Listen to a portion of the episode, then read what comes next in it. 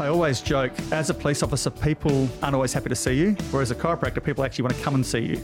When they walk out of that room, they are on this massive high. They're really happy, excited. It's just a buzz. And Nicole and I, like kids, we get so jittery and excited by that. So, yeah, it's lovely. Welcome back to the People of Perth podcast, a series all about the people who live in the most isolated city on the planet. You know, the idea of community has probably changed a lot in the last 100 years. Some might argue the traditional connections we used to have with neighbours and local businesses are lost as digital connections take hold. Although you could say those kinds of connections bring people together who would otherwise never have met. Even this podcast started life in a community on Facebook.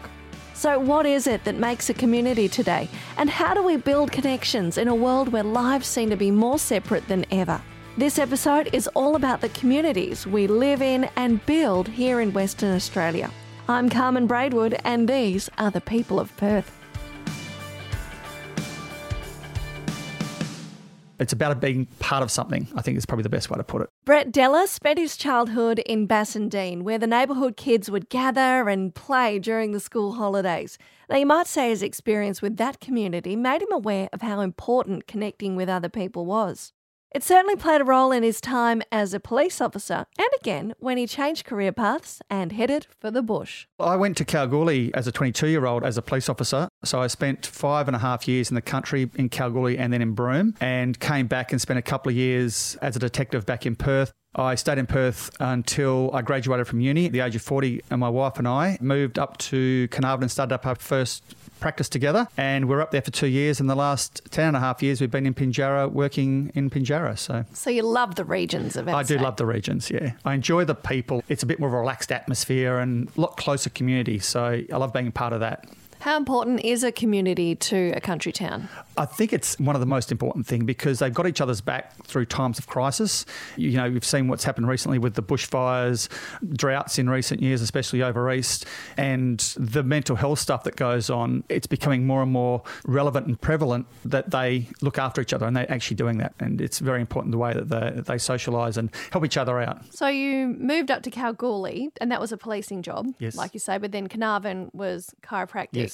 How do those two careers compare? I always joke, as a police officer, people aren't always happy to see you, whereas a chiropractor, people actually want to come and see you. What did you learn from being a police officer? How to talk to people, just how to communicate, how to diffuse situations, just have a calm head, you know, when it needs to be calm. I go into this lockdown mode. So if there's something going mental around me, I can actually shut it down and just go, okay, I need to do A, B, C. And it happened a couple of years ago. We had a fire quite close to our property and uh, the wife was quite frantic, whereas I was like Mr. Emotionless because I was just ABC has to be done.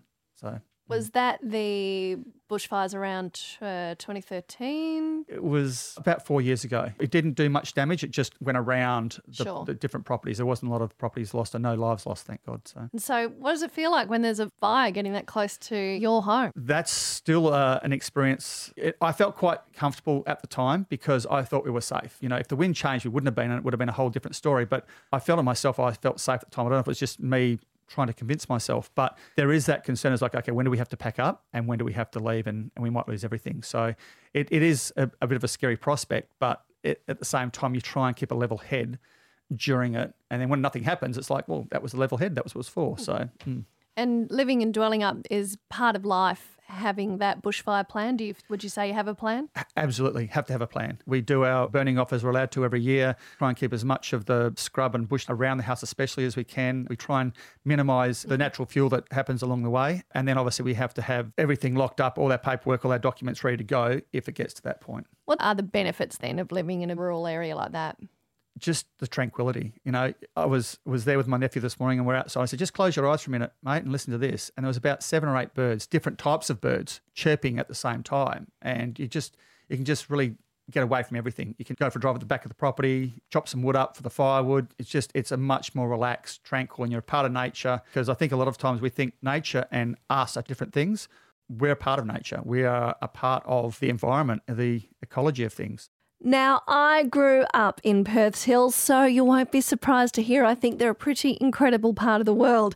But the thing is, they've always kind of lacked a little extra something to do, an event or two on the weekend, maybe. Thankfully, that started to change, in part thanks to groups like NY Events and Yvonne Fletcher.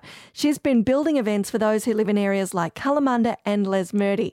So, how did it all start? Well, believe it or not, speed dating. We started with speed dating and singles events and seeing that there was a bit of a market, for, especially for single parents, and there wasn't a lot happening around the hills area. So we thought we would do a pilot event and it just took off. We've had a marriage. Um, another person's engaged in two years. We've got a baby. And last night we met up with a couple that met two months ago. They're talking about getting married, and they said if we do, you and Nicole, my business partner, Yeah. we'll be invited to it.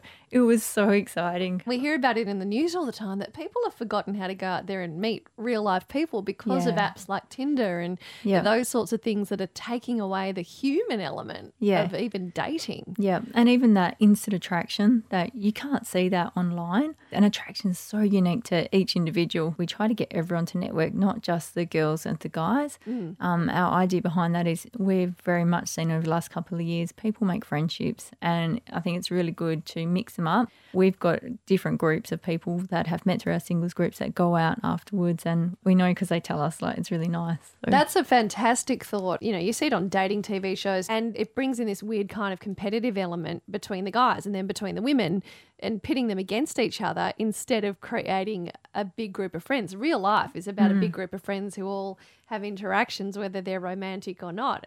Isn't it? Definitely. So, yeah, yeah. Yeah. And that's one of the things we always say to people if you're enjoying the conversation with someone, say yes to being a friend with them. They mm. might not be the right person, but maybe they've got a friend who you are going to gel well with. So we started in singles. We thought we want to do comedies, and sometimes the universe just gives you stuff when it's right. And so we put it out there. Um, Nicole done a post. Simone Springer answered it, and basically we did the first motherhood gig. So that was when we launched Kalamunda Hotel. So we did their first gig, which was an absolute sellout two weeks before and they, they've gone on to do amazing stuff. I absolutely love those girls. And yeah, we haven't looked back. We now do Guildford Stirling Arms as well. And we were invited into Wonderwell Bassendean to run a clean comedy competition. So, what do you think appealed to the audience up there in the hills uh, with the motherhood show? Why do you think that was so successful for you guys? I think they have just nailed a niche. Um, it's women and mums and, you know, anything I think from that 30 to 45 market, although it does appeal to up to 60, I reckon.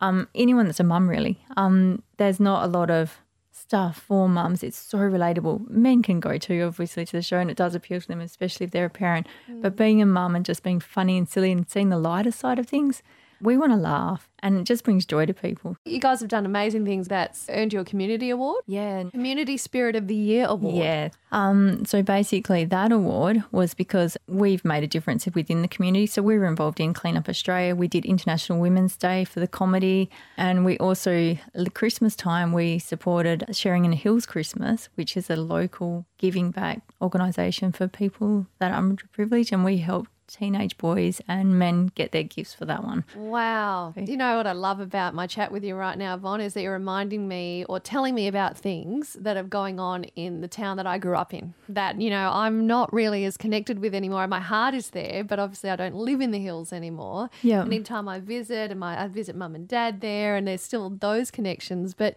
to understand what you guys are doing in the community, it just makes my heart sing. It's really nice to hear what you're doing there. It's It's an Great. amazing community. I mean, you would know. I, yeah, but it was I felt isolated growing up in Kalamunda. Oh, ah, to okay. You know, Yeah. but that was that was 35 years ago more. You know, Yeah. so it was very a different place then. I'm really grateful my children are there. I feel like it is a bit of a village. I feel safe there. I feel like I can walk home from the night markets. I can walk around the place and I actually feel really comfortable doing that, especially being a female. I, hmm. I know that might sound odd. You know, we should be able to walk wherever we want to walk, but It's still a concern and a consideration, isn't it? yeah, yeah, it is. But the community has fully been behind Nicole and I, and we have, I don't know, just so much support and love there. And the comedies, people walk in, you don't know what energy level they're going to come in at. When they walk out of that room, they are on this massive high. They're really happy, excited.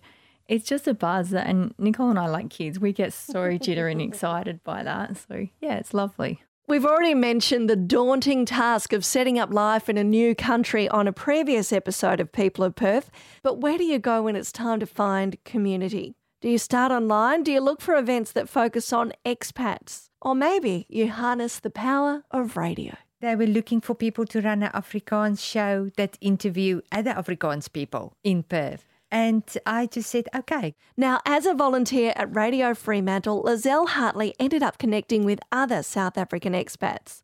She'd never done anything like it before, but it wound up helping her build her very own networked community. Go off at night time to Murdoch, go and study it in the winter and put myself a bit out of my comfort zone and then I ran it for quite a, a while till it became a little bit too time consuming and I have to step away from it. Yeah, what a great experience though. It was, and I met amazing people that I still got contacts today with. So it was lovely for me to just go on a Sunday and talk to all the people from South Africa.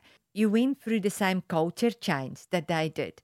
And you know, some days it's to lift their spirits, and other days we all miss home together every time I met somebody, they said, Oh, I've got a friend from South Africa, or I know some colleagues from work. So I think the South African, even the Afrikaans South Africans, is very strong in Perth. Having grown up here, there'll have been kids who've come from Zim or come from mm. South Africa, and they're they're relocated to Perth at some stage during the 80s, 90s, and beyond. We still get people coming over daily. And it is not a big change for us it's very similar climate. Yep. It's very similar lifestyle. We enjoy it and slot in quite easily, but it need time. You cannot be who you was when you're back in South Africa when you land here, and you cannot expect that to happen within three months, six months. You need to give yourself time. So, when you started the Afrikaans radio program yeah. and you were back to speaking Afrikaans regularly, who did you meet? I meet a lot of good business people